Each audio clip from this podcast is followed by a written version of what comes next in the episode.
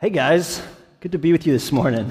It's a beautiful, murky Pacific Northwest October morning, isn't it? Feels, feels like we're back in that other season of that one other one we have. So, if you haven't met me, my name's Dawson. I'm uh, one of the leaders here, and uh, I'm a son of the King that we were just singing about, and still learning that last verse that Alex read, his amazing, uh, amazing love, so divine that demands my soul, my all. So that's that's who I am. I'm on that journey, and uh, Dave already welcomed if uh, those who are new here, and so I want to do the same. But I want to do something a little bit more specific because it's not often that we have an old friend move across the country from Philadelphia to join our church family. And I'm talking about Kyleo here, who's, uh, who's a friend of mine, a friend of some of you guys. We can welcome him. He, uh, he, didn't, he didn't just stop by. There we go. Dama, thank you. He didn't just stop by. He's going to spend some time with us. Uh, we don't know how long. Um, years, we think. We, will see. And so, if you don't know Kyleo, I, I urge you not to wait years, but to get to know his story. He has an incredible story, glorifies the Father in so many different ways. We're so glad to have you here. And I've never done this before, but I want to welcome you. I'm going to throw you some coffee beans. This is part, partly just to lay a stake in the ground of the best coffee in Tacoma, which is just down the road. It's Bluebeard. So here you go. We love you. That guy is the guy you need to meet, okay? So if you're new here and I didn't welcome you that way, I'm so sorry. And maybe we can do that later. So I'd love to meet you. All right. Uh, if you guys could open your Bibles to Mark 12. We're going to be in Mark 12 today. And uh, this is the question I want to I want to start with. Um, who, who do you become in conflict.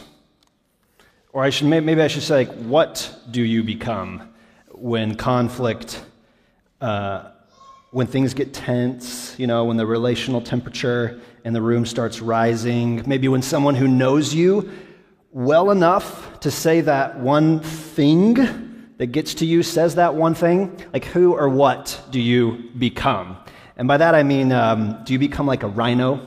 Like you power up and uh, like, did, did you just say that? You, are you talking to me? Um, bring it on. And you unleash the, the, the kraken, you unleash the rhino, and you, you're like, I will not be bullied, and I will bulldoze you if you try. Okay, so maybe, maybe that's you, yeah? Some of you are silent, and I expect that's, get, that, that's you. And maybe you're not that. Maybe you're more of a, a porcupine. What I mean by a porcupine is you don't bulldoze, you're just going to retreat kind of ball up and be like, deal with the quills, deal with the silence. I um, see what happens if, uh, if you get near to me. Fight, fight or flight. When conflict arise, happens, when conflict happens, what happens to you?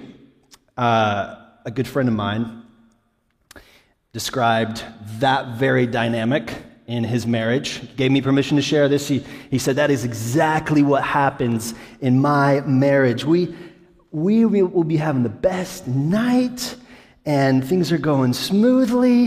And then one of us says that one thing, and this, this strange, weird metamorphosis happens, and, and suddenly we enter into the arena. And in this corner, we have the raging rhino, and in this corner, we have the, the, the porcupine. And it's like, it, it, I don't know how it happens. We're like, we, we are the bride and groom who gave our vows. We're uh, specifically, he was telling me like this one night is like I thought we were actually going to a really happy ending that night, and suddenly we stepped into the arena and everything changed.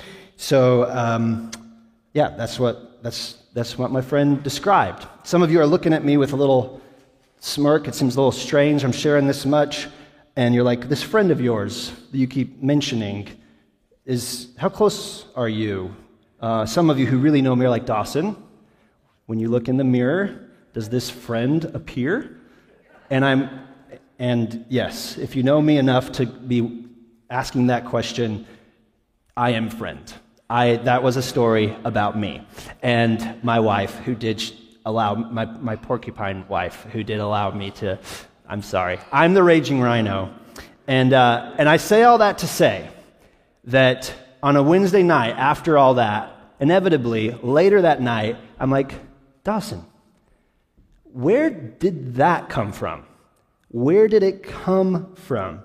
And the truth, my friend, Dawson, is that it came from within. That monstrous thing doesn't come from nowhere, it emerges from within, from, from my heart. And so, as we get look, go into Mark 12, the, the sentence I want to say is often the conflict that's like out here is going to like reveal the conflict in here. Like the, the, the, one of my, my friends, I don't know if he's here, uh, great theologian, Derek Westcott, He's also a coach, a great coach. He says, conflict smokes out the heart. Conflict brings out the heart.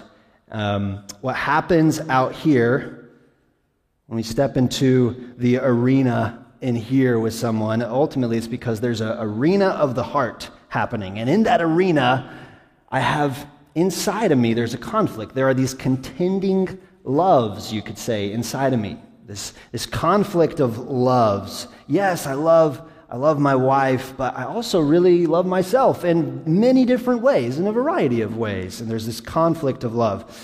James 4 starts with naming that, says, What causes quarrels amongst you? What causes fights amongst you? Is it not this, that your passions are at war within?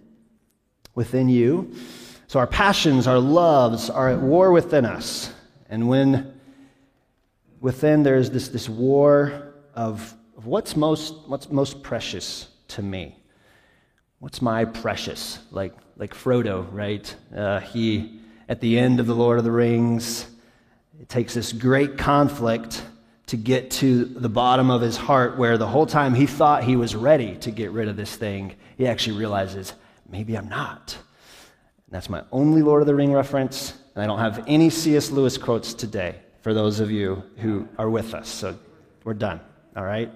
There's some things we love that we're not quite willing to surrender. Another great theologian, not Derek this time, a guy named Augustine, says that in our hearts we have these disordered loves. There's a hierarchy of loves in our hearts, competing, fighting it out.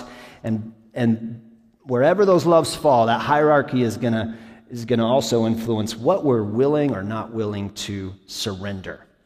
Conflict reveals which of these things, these loves, we're willing to surrender and when, which we're not. Our ego, our comfort, power, status, control. Conflict smokes out, smokes out the heart. So we're in the Gospel of Mark. We're walking through the Gospel of Mark. We've been doing this all, all year long, walking with Jesus, and we're at a moment where Jesus has been drawn into the arena, okay, into, into conflict. He's, he's going to get attacked from all sides today. And um, as people are confronting this Jesus in the arena, what we're going to see is that the conflict that happens is going to expose the conflict within them and those competing loves within them that are waging war as they wage war on, on Jesus. So, we, uh, if you've been with us this year, we've been following Jesus through the Gospel of Mark. We, it's our desire to, to be with him in this, to be changed by him in this, and, and by his Spirit to learn to live the way Jesus lived. And, um, and if you've been walking with us, you know that the Mark kind of is divided into two parts. The first, we've been following Jesus up till chapter 9. We were trying to figure out with the disciples, the disciples are trying to figure out who is he? And we came to the point where it's really clear he, he's the king. And this second part that we're in now, and this is why I'm framing it just so remember, is we're not trying to figure out who he is, we're trying to figure out what he came to do. And the second part is us following Jesus on his journey to the cross. That's the second part of Mark, is him going to the cross. So that's, that's, that's where we're at. Uh, we know who he is, and we're looking at what he has to do. He has to die. So there's this, this group of people here we're about to read. Uh, they decided they want to kill him. In the previous chapter that we looked at last week, Jesus kind of drew back the curtain, exposed the frauds. He, we looked at how he flipped the tables in the temple, and, and basically he was saying, where there is a front of fruitfulness but no fruit in my people, I'm going to flip the tables. And that did not go over well. And so as we read this, you just got to understand this is kind of like the final showdown, like the, the final countdown. I, I have a, depending on your pop culture diet, this is like Avengers Endgame, okay? Or this is like where Simba confronts Scar at the very end. This is the, the I think you could still say this, the Mexican standoff at the end of The Good, the Bad, and the Ugly, when they're all like, what's up? And the, uh, or the invasion of Normandy, or the finale of the Great British Baking Show, okay? Actually, that one's not quite appropriate because that, they're just way too nice to each other, even in the finale. So, all the other ones, this is the great showdown. And as we read this, identify with me three groups of people. The first one are going to, the first group is going to be the people of power. I think I have a slide for that. People of power. So you're going to hear all these different scribes, priests, the leaders, the Sadducees, all these different names. It's the people who are holding the cards. Second group is this one genuinely curious man who comes to Jesus with a great question. And the third is a widow. And as we look at those three groups, I want to propose three mantras, one mantra for each of them that you might notice as we read this text. The first one is, I surrender not. That's their mantra. I surrender not. The second group, this man, is, I surrender ish. And the third, this widow, I surrender all. Okay? And as we walk through this, my hope is that together you and I would also enter into the arena, and as we get our own conflicts of our own loves kind of exposed, we'd be able to, to see where we fall in this. I, is it I surrender not? Is it I surrender ish? Or I surrender all? And man, this is a long lead up. We're about to read, but the final thing I want to invite you to do is notice the widow as I was studying this chapter, the widow kind of comes in at the very end. You'll, you'll notice her there. But notice the theme of the widow throughout. There's crazy contrast in this chapter between those who hold the, the cards, those with power, and this, this widow. There's this contrast between the one who, uh, the, the, the one who has no husband and the, and the others who have like no humility. There's this like crazy contrast. So notice the widow. All right, we're going to do something crazy. We're going to read a lot of the Bible right now. I hope that's not too crazy. We're going to read, we're going to start in verse um, 27 of chapter 11. And we're going to go all the way through the end of chapter 12. So open your Bibles, or if you're a better listener than reader, you can listen. Here we go. Chapter 11, verse 27. And they, that's Jesus and the disciples, came again to Jerusalem. And as he was walking in the temple, the chief priests and the scribes and the elders came to him. And they said to him, By what authority are you doing these things? Or who gave you this authority to do them? And Jesus said to them, I will ask you one question. Answer me, and I will tell you by what authority I do these things. Was the baptism of John from heaven or from man? Answer me. And they discussed it with one another, saying, If we say from heaven, he will say, Why then did you not believe him? But shall we say from man?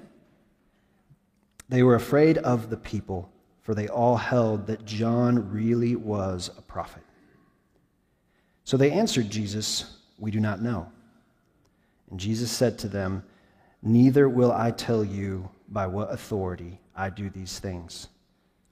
I'm going to pause right there. Hey, Nathan, I think we got a little bit of feedback going on in this one of these phones. Is that true? Yeah. You could check it. Chapter 12. And he began to speak to them in parables. A man planted a vineyard and put a fence around it and dug a pit for the winepress and built a tower and leased it to tenants and went into another country. When the season came, he sent a servant to the tenants to get from them some of the fruit of the vineyard. And they took him and beat him and sent him away empty handed. Again, he sent to them another servant, and they struck him on the head and treated him shamefully. And he sent another, and him they killed. And so, with many others, some they beat and some they killed, he had still one other, a beloved son. Finally, he sent him to them, saying, They'll respect my son. But those tenants said to one another, This is the heir.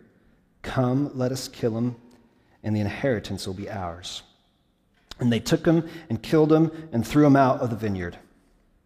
What will the owner of the vineyard do? He will come and destroy the tenants and give the vineyard to others. Have you not read this scripture? The stone that the builders rejected has become the cornerstone. This was the Lord's doing, and it is marvelous in our eyes. And they were seeking to arrest him, but feared the people, for they perceived that he had told the parable against them. So they left him and went away. And they sent to him some of the Pharisees and some of the Herodians to trap him in his talk. And they came and said to him, Teacher, we know that you are true and do not care about anyone's opinion, for you are not swayed by appearances, but truly teach the way of God. Is it lawful to pay taxes to Caesar or not? Should we pay them or should we not? But knowing their hypocrisy, he said to them, Why put me to the test? Bring me a denarius and let me look at it. And they brought one, and he said to them, Whose likeness in the scripture is this? And they said to him, Caesar's. And Jesus said to them, Render to Caesar the things that are Caesar's, and to God the things that are God's. And they marveled at him. And Sadducees came to him who say that there is no resurrection. And they asked him a question, saying, Teacher, Moses wrote for us that if a man's brother dies and leaves a wife but leaves no child, the man must take the widow and raise up offspring for his brother. There were seven brothers. The first took a wife, and when he died, left no offspring. And the second took her and died, leaving no offspring. And the third likewise and the seven left no offspring. Last of all, the woman also died. In the resurrection, when they rise again, whose wife will she be? For the seven had her as wife. Jesus said to them, Is this not the reason you are wrong? Because you neither know the scriptures nor the power of God.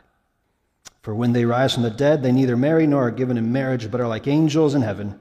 And as for the dead being raised, have you not read in the book of Moses, in the passage about the bush, how God spoke to him, saying, I am the God of Abraham, and the God of Isaac, and the God of Jacob? He is not God of the dead, but the living. You are quite wrong. And one of the scribes came up and heard them disputing with one another, and seeing that he answered them well, asked him, Which commandment is the most important of all?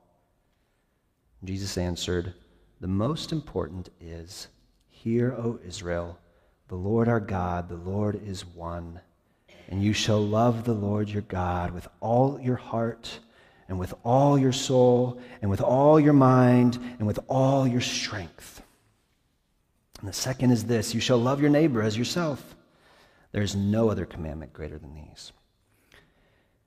And the scribe said to him, You are right, teacher.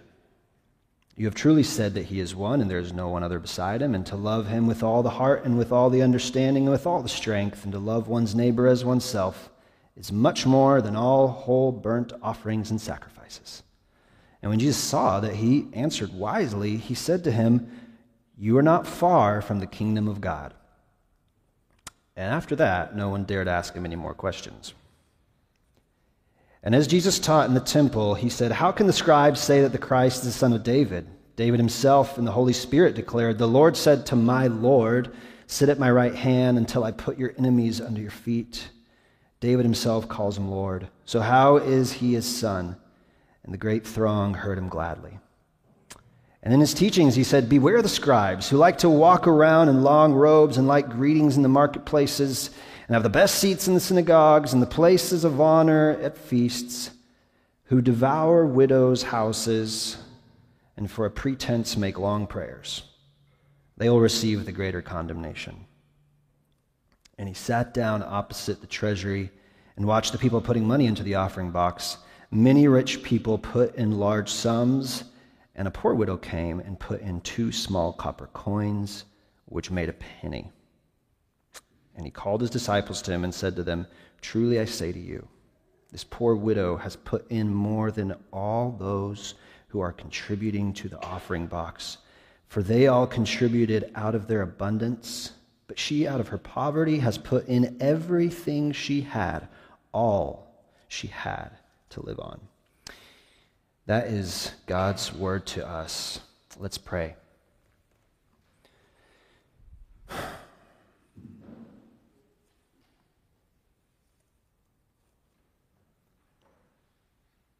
Jesus, we're all coming here with a different arena of conflicts in our hearts. Um, we ask right now that uh, we let you filter through what's going on, not just our hearts, but in our stories.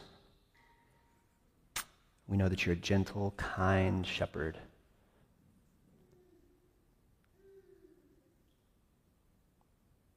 Amen. All right, so that first group, let's look at that first group. I call it the I, sur- I surrender not group. I surrender not. Um, now we know why.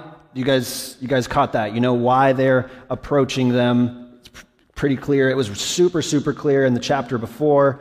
Uh, in, in, in chapter 11, verse 18, it says, The chief priests and the scribes were seeking a way to destroy him, for they feared him. So they're like coming at him with all these questions, but they're not like questions actually to like get the answers. They're just trying to trap him because they want to destroy him. And Jesus does a very Jesus-y thing, and he exposes their hearts in turn. And, and we actually do not have time to walk through each of these uh, conversations. Each of those could be a sermon in, their, in, the, in themselves, but we're just going to briefly look at what got smoked out of their hearts. What, what got smoked out. So that first group, verses like 27 33 in the, in the chapter 11, it's, it says the chief priests and the scribes, that's their names, they ask Jesus this leading question about authority about authority. Jesus asks a brilliant question in return, and in verse 32 reveals, um, it, it shows us kind of what got smoked out of the heart. It says, verse 32, they were afraid of the people. There we go. Okay? There's the heart smoked out right there. My, the, the precious is revealed. There's the, here's the thing that they're, they're going to struggle to surrender, and that's their precious status. This, that is the thing that they will surrender not. This is a group, even their question is about like authority, and this is a group that's, that's people pleasers. So this is right away, this thing, this distorted, disordered love gets smoked out. Uh, the second group, Pharisees and Herodians, okay, again, some big titles. Um, and it is their question itself that kind of like reveals their love that they're obsessed with, and that's power. they're, they're asking these big questions, uh, kind of trick questions about power. And verse 15 says that Jesus sees their hypocrisy. And there could be a whole sermon right here in um, a conversation about uh, relinquishing our power and submitting to the governing authorities. You know, he brings up the little coin and says, Give to Caesar what is Caesar's. Um, that's actually a really probably like current important topic. If that's difficult for you in this time of mandates and stuff, we can have that conversation, but we're not going to go there today because uh, this text is leading us elsewhere. What I want us to notice is that Jesus, in his little conversation with them, smokes out their love for power like their need for power. My precious power. Can't let go of that. That I will surrender not. Their hearts smoked out. The third group, bear with me. We're almost done with just like setting the scene. I know this is a little tedious, but we got to get through this to understand what's happening. The third group is called the Sadducees. Now, the Sadducees ask a very strange question about marriage in heaven. marriage in heaven. Do you need some help, brother? Do you want to help? We can help you find a spot. So that I want you to notice that question about marriage in heaven. Did you notice how insensitive that question was? That was the first time the widow theme like popped up. Like I think we can kind of just roll past it.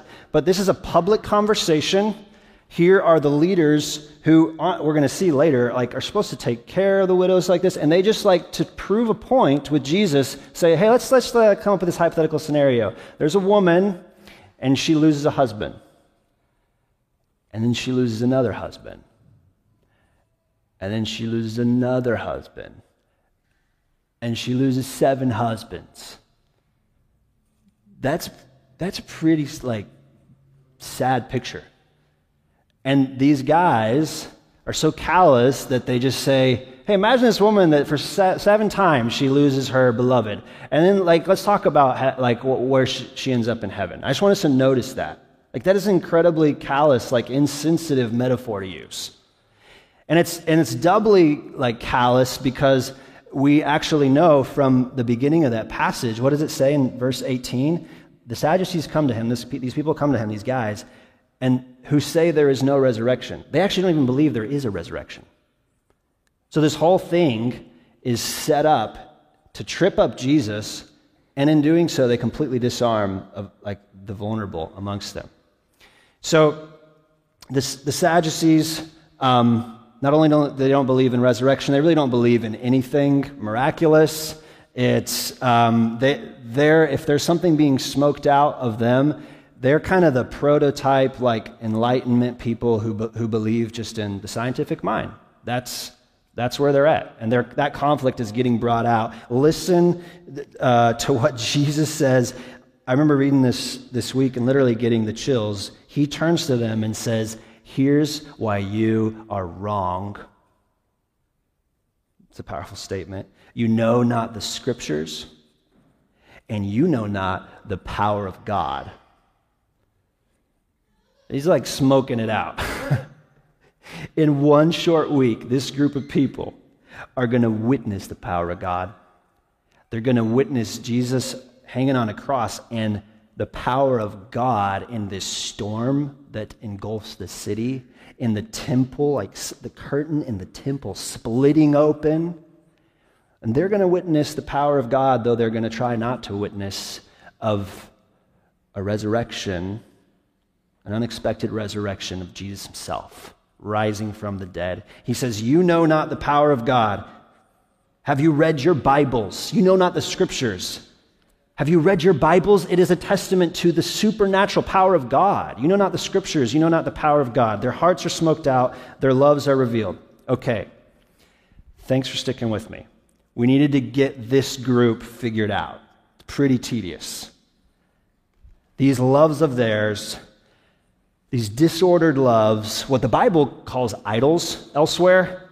Jesus is like, I can hang with you in this conversation. In fact, I love you enough. We need to talk about a few things. And the stuff gets drawn out. And it's important to note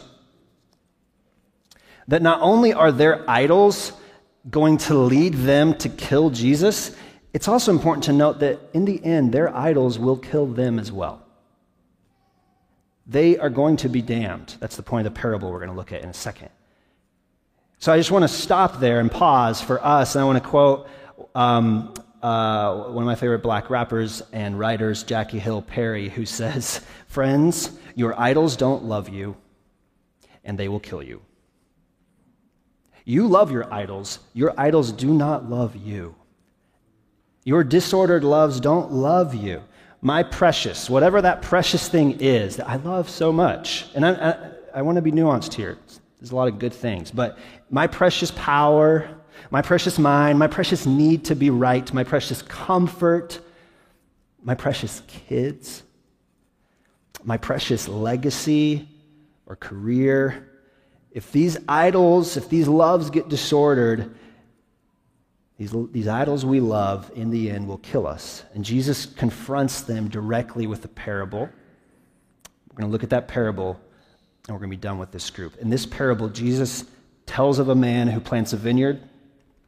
Remember, he says, A man plants a vineyard, he leases it to the tenants. And this is a common practice in that day. You get some tenants, he lives over here out of the country. They get to live off the land, and, and they just send him some of the produce. So after a while in the parable, it says that the man like sends some servants, and what happens? They take the servant, the first one, they beat him. Second one, they crack over the head. The third one, they kill. And they continue to send servants, and they continue to get beat up and killed. This is right in response to that question of the first group about the prophets. This is Jesus saying, Hey, you've had many prophets come and answer your question. You've, you've beat them up and killed them off. That's what he's saying. And then look, it says in verse 25. Find that verse with me. 12, uh, no, 12, 5, sorry. 12, 5. Finally, this owner sends who? Son, and not any son. What kind of son? What's it say? A beloved son. He sends his beloved son. All these teachers that I just tediously kind of described, they know that language. That's Old Testament language. They know when they hear beloved son. The tenants said to one another, This is the heir. Come, let us kill him. And they killed him and they threw him out of the vineyard. And Jesus says that the owner of the vineyard, he's, he's pretty straightforward. What's he say? He says the owner of the vineyard is going to come back and he's going to destroy the tenants and he's going to give the vineyard to others. And we talked about that last week the temple being overturned, Jesus cursing the, the fig tree. He's saying, I, I, I will judge an unfaithful people. But here's what I want us to notice very in this little first part. Notice their response. Verse 12, they perceived that he had told the parable against them. Really interesting. It's very clear that their posture is, I surrender not. But they actually did perceive that he's talking about them. They realize it's about us. And there's, there's two ways for us to respond when we recognize this is about us.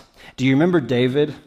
After he sleeps with Bathsheba, gets her husband murdered, there's a prophet, one of those prophets, that comes and he confronts David and he tells him what he did through another parable and he says, You are the guilty man. And what's David's response? Oh, this is about me. This is about me. And his, heart cries out, Psalm 51, Have mercy on me, O God, according to your steadfast love. Cleanse me from my sin. He's saying, This is about me. Save me from my loves. They're going to kill me. That's what he's saying. That's one way to respond when we open the scriptures, when we hear from the Spirit, or when someone in my missional community comes to me and confronts something, we, we can say, this, this is about me. And like David, we say, This is about me. But that is not their response. They're saying, This is about me. It's about me. It's like, uh, who is it? De Niro in Raging Bull, that classic, when he's like looking at the, the mirror. Some of you are nodding. He's like, You talking to me? You talking to, like he this is the this is this about me? That is where they are. And I just want to pause there, friend, right now. Maybe you can even take your phone out and jot down if some of these contending loves are like coming up in you. This you're feeling this is about me. I want to remind you what Jesus said the power of God is available to us in this. Maybe just take a second, jot those down, okay? Something comes up. All right, that's our surrender not. I surrender not. The second group, I surrender ish. That's that one guy. We move on to this one man. He's one of the scribes. He's actually one of the first group. He's a teacher. He's super well versed in the like Torah, the Old Testament. He comes because why? Did you notice? He's actually like, man, these are really impressive answers. He says, Well done, Jesus. And he comes to Jesus and he's intrigued. And he's, I believe he's asking a completely genuine question. I think he really wants to know. I think he really wants to know. He's the first one who actually asks a sincere question, a great question, and he says, Which commandment is the most important commandment of all? It's like, okay, let, us talk about what really matters. Just tell us what really matters. And Jesus gives this guy an answer that he's probably super familiar with. It's from Deuteronomy 6. It's a passage called the Shema.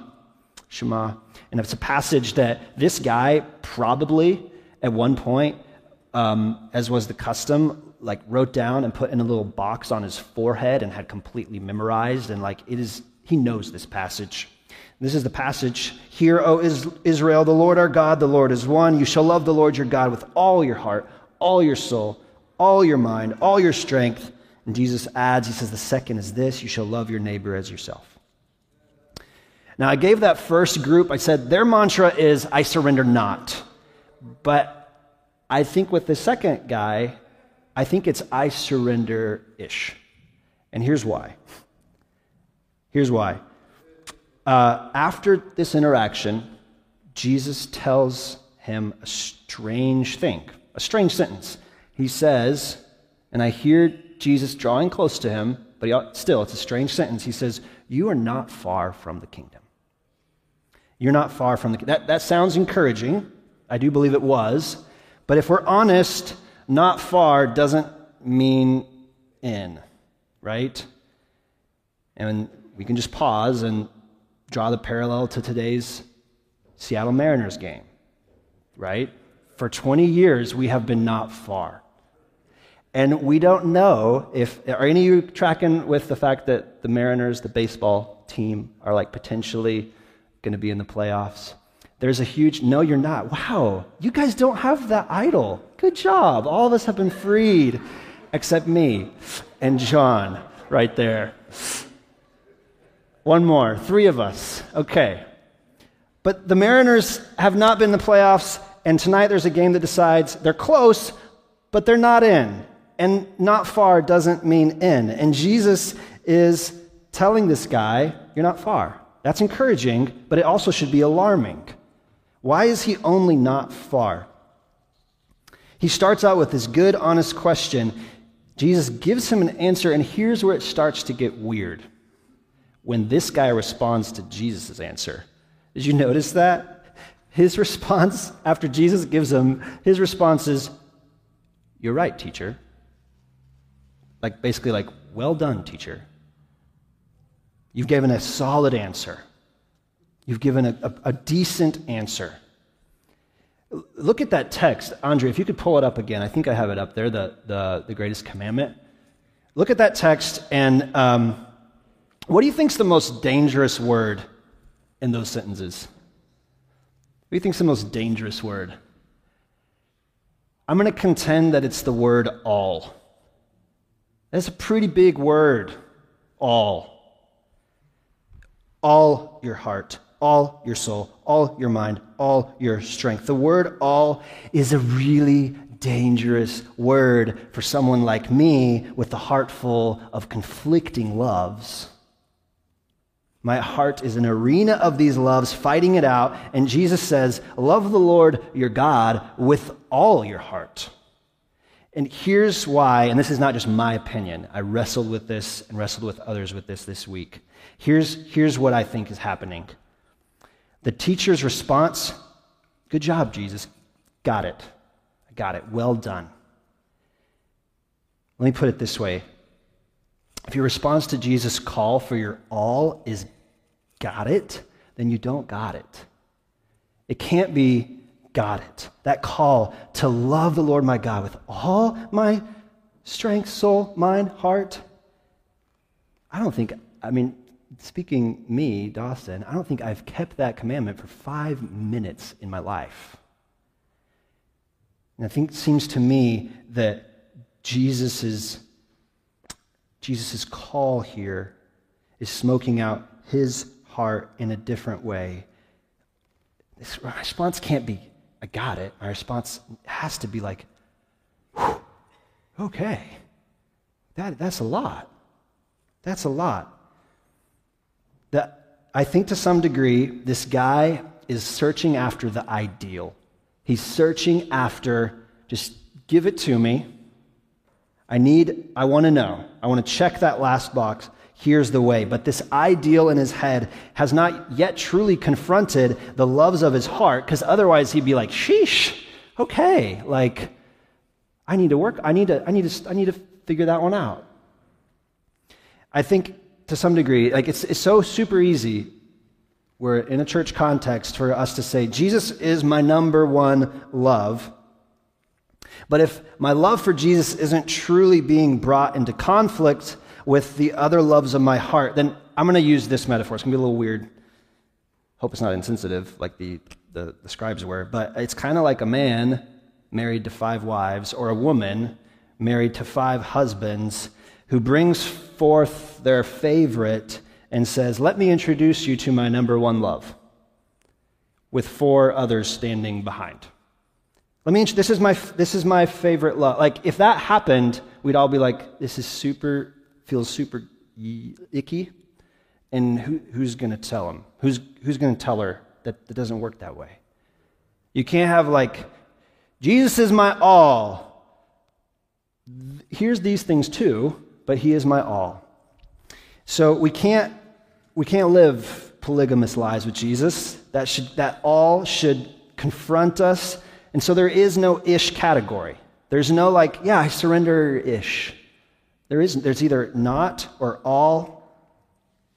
So where's the, where's the ish category? Where's the, where's the ishness in our hearts? If you have your phone out and some stuff's coming to mind, go ahead and, if stuff came out during that time, add it. All right, so I surrender not, I surrender ish. And then the third mantra I said is I surrender all. This brings us to the widow, okay? The third group. I surrender all. This passage ends with this scene with Jesus and a widow. And Jesus looks at this woman and she says, Here, see here, she gave her all. Now, I gotta, I gotta be honest. It was this week that I've realized that my whole life, when it came to this passage, I actually had been kind of judging this woman. And what I mean by that is I've always been like, okay, thanks, Jesus, for illustrating your point, but let's be honest, giving your last two pennies is probably not wise stewardship of your money. Like, what are you going to buy breakfast with the next day? I really this week was like, I think I've thought that my whole life. Like in this story, like, it's a good principle, but probably not wise. Like, we need to be careful. We need to bu- create a budget, all that stuff. I was like, wow. And I, I literally, as I was looking at the passage, I felt like Jesus, like, not in a weird way. It's not like he did this, but I felt like Jesus kind of turned to me and, like, hmm, interesting. Like, you think you know more about this woman than I do. Like you think that you know what the right, like, we actually don't know her story. We know very little about her story. But do you know who do know, do, does know her story? Jesus. And he actually assesses her situation and says, That's my girl. Look at her. And I was like, Oh man, I probably should like listen to him. So here's the thing. Here's the other thing I didn't think about. This woman only has two coins. Now, why does she only have two coins? Not because she's a widow. She has two coins only because she fell through the safety net that was put in place and people dropped her when they should have been catching her. That's crazy. Like, starting with Deuteronomy 14, Deuteronomy 15, Deuteronomy 24, Exodus 22, Isaiah 1, Psalm 82, I could go on. Jesus calls his people to care for the widow. He says, Care for the widow among you. So, we're going to kind of pivot here a little bit at the end. Up till now, and you've kind of felt it, it's kind of heavy. You kind of felt like the, the heavy, like idolatry addressing. That's, that's needed. Jesus does it. He's smoking out the heart. He's smoking out, it's, we're talking about sin. We're talking about disordered loves. But right here at the end, in, in Jesus' bringing us to the woman, right here at the end, this turns not to the conflict in our heart, but some, really just to the conflict in our lives that, like, something's happened, someone's wounded us, someone's betrayed us, someone's neglected us. And instead of just disordered hearts, we actually have disordered lives that weren't even our fault. Like we have dramatically and traumatically disordered lives because potentially someone who is supposed to care for us like dropped us. And, and it's not just the conflict of sin that smokes out our heart, it's the conflict of wounds done to us that's going to smoke out our heart, for better or for worse. And for some of us, the conflict of life has left us stripped in moments. And we can identify two coins. Let me check. I, don't, I think I have one coin. I feel like I have one coin left. Some of us have been abandoned, have been betrayed, have been neglected, maybe abused, used by someone who is supposed to be there for us. And I know I'm treading into like really tender territory. And so I want to pause and just say this up front so that we don't get confused. If you are neglected, betrayed, abused, used by someone who is supposed to take care of you, maybe it's your father who abandoned his post, maybe it's your mom who didn't mother you, maybe it's the ones who are supposed to care for you who, instead of caring for you, wounded you, you've been hurt You've been hurt by a spouse. You're being neglected, used, or abused. Maybe it's a church. Maybe it's a church that hurt you, that turned on you, that forgot you. Maybe you suffered like an abuse of power or even like spiritual authority. Maybe you can't even quite put your finger on it, but you know that someone who was supposed to care for you left you wounded. I just want to first of all say, I'm really sorry. That's really sad. And we want to grieve that with you. And we need healing for that, and we need protection for that, and we need to be seen, and we need to cared for. And sometimes some of us might need someone else to say, hey, you need to walk away from that. That's, that's abusive. So I just want to say that. If you're in that situation, reach out. If you've been in that situation, haven't found healing, reach out. I just want to say that up front. But I think Jesus is calling us to something even beyond the healing in this. I think as Jesus points to the window, the window, he points to the widow. He is saying, it's, it's so easy for us to get, if that's your story, it's so easy for us to get to the place where we say, Look at the way my life has stripped my life from me. I have these two measly coins left. And we go calloused and we go bitter and we go hard for understandable reasons, like I just said. There are traumas and wounds that go far beyond smoking out our hearts. It feels like someone burned our house down, burned our life up. But Jesus is saying there's something available through resurrection power of Jesus. That very fire that burns your world down can be a purifying fire that changes us into something impossible. And Jesus is pointing to someone who suffered the neglect of those who are supposed to care for her. He gets to judge her heart, and he does, and he looks at her, and we get the verdict. He points to her, and the cry of her heart is, Well, I don't got much left, but I surrender all. That's her heart. The guys who neglected her are right there. That's crazy. And she is not bitter heart or accusing. The cry of her heart is, Well, Jesus, these are the two coins I have, they're yours. Jesus can work with whatever we have left if we give him our all. Do you see how proud King Jesus is of this daughter? I love it. Look at her. Look at this one. I thought about doing this whole exponential math illustration here, and I decided it's actually above my pay grade to try to do that. Um, but simply put, when you introduce an all factor into a mathematical equation, things start blowing up. It's exponential multiplication. That little you have left, when you give your all, things start going crazy in a good way. So, I surrender all. I want us to, to land on a little a few stories. It is no coincidence that in church history, there are a, there's a long line of powerful single women who have left legacies. Here's a few of them Corrie ten Boom, 19th century, World War II.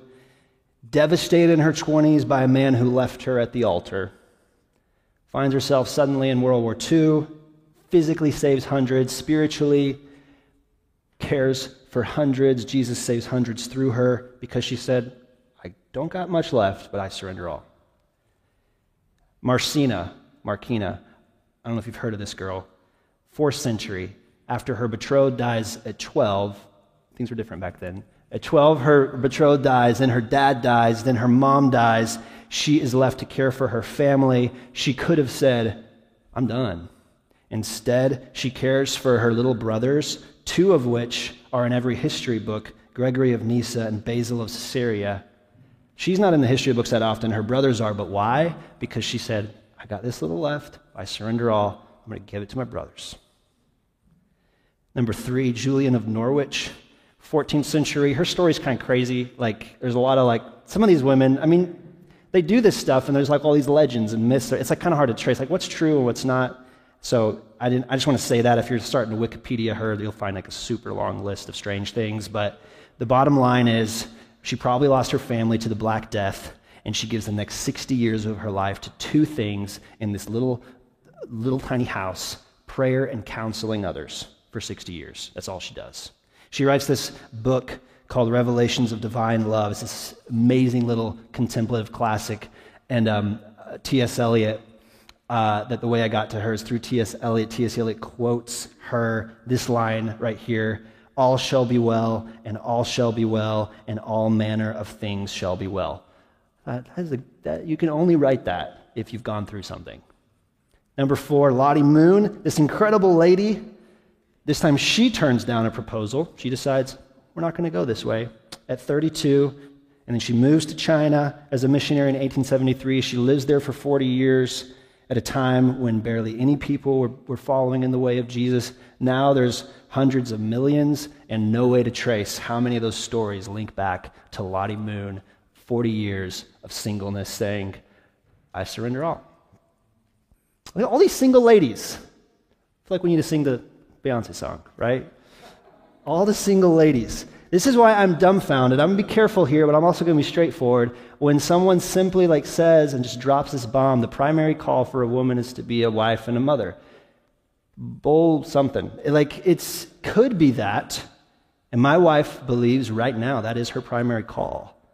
But not necessarily. Maybe, maybe not. Maybe as you discover your story, you'll find out. Last one Elisabeth Elliot. And our widow, Lisa Sheets, loves this widow. And when you talk to Lisa, who has a similar story as this Elisabeth, you'll, you'll kind of, you'll, it, she sounds like Elisabeth. And when you read Elisabeth, she sounds kind of like Lisa. If you don't know Lisa's story, get to know Lisa's story. She's, she's, she lost a husband and it's done something to her heart. So Elisabeth Elliot moves with her husband to be missionaries, and the very people she's ministering to murder her husband. Elisabeth stays there with them so they can understand the forgiveness of Jesus. It's a little crazy. And I just want to read some of her words. And um, believe it or not, I edited this down from like two pages of I just want to share everything she says. I'm still going to read quite a bit. And I want you just like whatever you need to do, just like listen to her speaking about her relationship with the Father as someone who has lost a lot. Okay? Just listen to this, whatever you need to do to get in that place. Here we go. Elisabeth Elliot. Everything, if given to God, can become your gateway to joy. You can never lose what you have offered to Christ. God has promised to supply all our needs. What we don't have now, we don't need now. God's work done in God's way never lacks God's supply. The will of God is never exactly what you expect it to be. It may seem to be much worse. But in the end, it's going to be a lot better and a lot bigger. Today is mine, and tomorrow is none of my business. If I peer anxiously into the fog of the future, I will strain my spiritual eyes so that I will not see clearly what is required of me now. It is God to whom and with whom we travel. And while He is the end of our journey, He is also at every stopping place. One does not surrender a life in an instant. That which is lifelong can only be surrendered in a lifetime. Of one thing I'm perfectly sure God's story never ends with ashes. If you believe in a God who controls the big things, you have to believe in a God who controls the little things. The cross means suffering. Suffering's meaning is to be learned through the cross. When obedience to God contradicts what I think will give me pleasure, she's talking about her loves right there.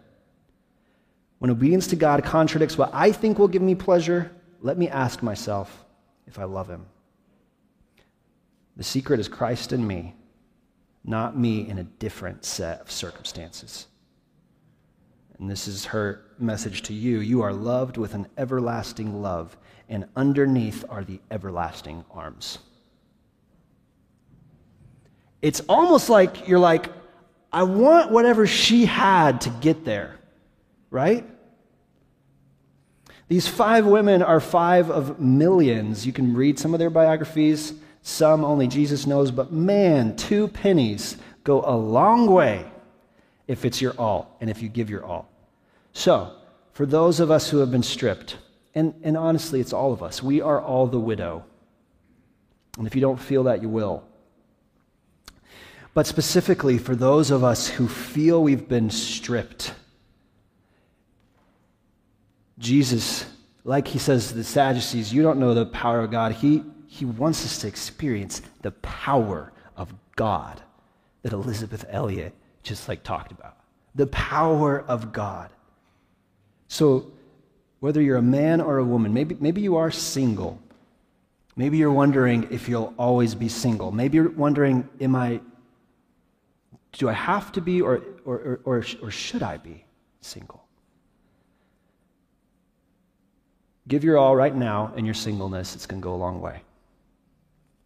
Maybe you've been hurt by those who are supposed to protect you. Again, I'm sorry. I know that pain myself. It hurts. But what does God have for me with, with what's left there? Maybe you've been hurt by the church. I want to pause there. Like, that pain's real to me too. You've been hurt by a local church, a local church that didn't care for you. Maybe it's this church Maybe it's these current leaders. That's a serious business. It needs healing. I'm sorry. I'm sorry for your pain. But our good comforter not only wants us to heal, he wants to walk us through the healing. And however powerless and helpless we might feel, as he heals us, he also wants us to just be like, okay, what does it look like for me to give my all with whatever I have left? In some ways, it's almost like the less I have, the fewer roadblocks I have to surrender all for the kingdom.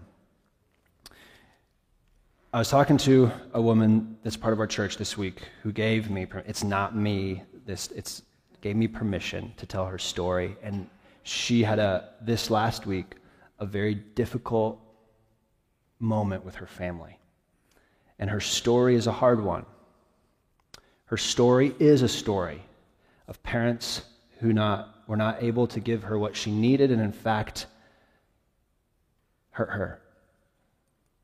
That's her story growing up.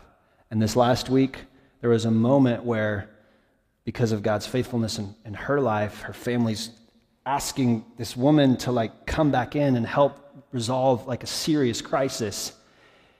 And this this woman is like reeling with like they like they, they hurt me so much. There's vengeance that's wanted, all these loves. And as we walked through that, there, there's certainly permission. She, she is not her parents' parents. She doesn't have to care for them. She could she needs to seek in community what her boundaries are. But as she walked in, something powerful happened. As she walked in forgiveness and recognized, I have very little, but I do know that in this situation with safe boundaries, if I give what I got, it might bring healing. And some phone calls happened, and some healing happened, and some weeping happened that's decades hurt in the making because someone came and says, It's all I got, but I'll give it. Jesus looks at that woman in our body. She looks at that widow. Just like that widow, when he sees us give our all, he says, That's my girl. That's my boy. Gave their all. Where am I? I surrender not. I surrender ish. I surrender all. I want to pray, and then we're going to we're going to enter into communion and look at the person of Jesus and the Father who gave all for us so that we might give our all.